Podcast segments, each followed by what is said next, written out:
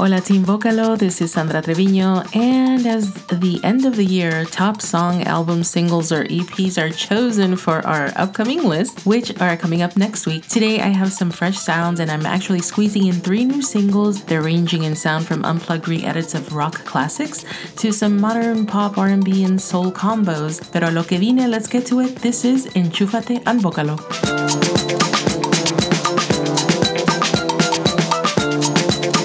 About we start with a little Latin rock in Japanese? Sure, this is by four musicians from Guadalajara known as Neptuna. They just released Ikite Iru, a song or mantra that repeats Watashi wa Ikite Iru, which means I'm alive. And they are repeating this as an affirmation to make a reality their dream to play in Japan. This is Neptuna with Ikite Iru.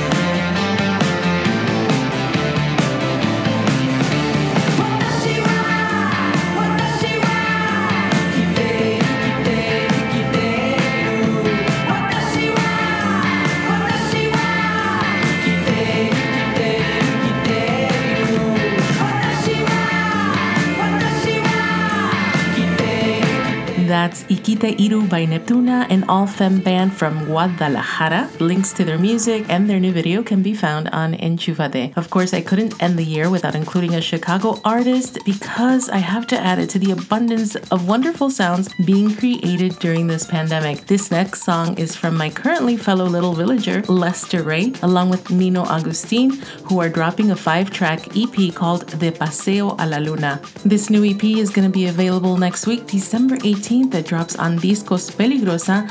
And I think it's great news because it provides this artist the ability to share with new audiences their lush combinations of what they're doing with tropical soul, Afro-Caribbean R&B, and hip-hop elements together, parte del movimiento. Uh, but it's more complex than that, and you're gonna get to dig into it soon. In the meantime, here's a little preview. This is De Paseo a la Luna from Lester Rey and Nino Agustin.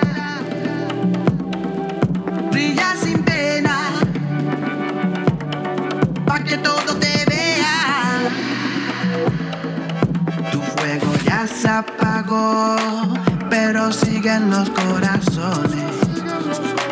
Nos vamos sin saber razones,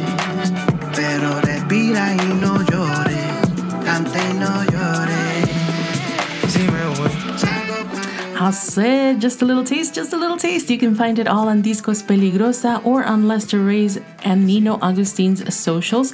Claro, I'll have the links over on Enchufate too. So good, right? Yes.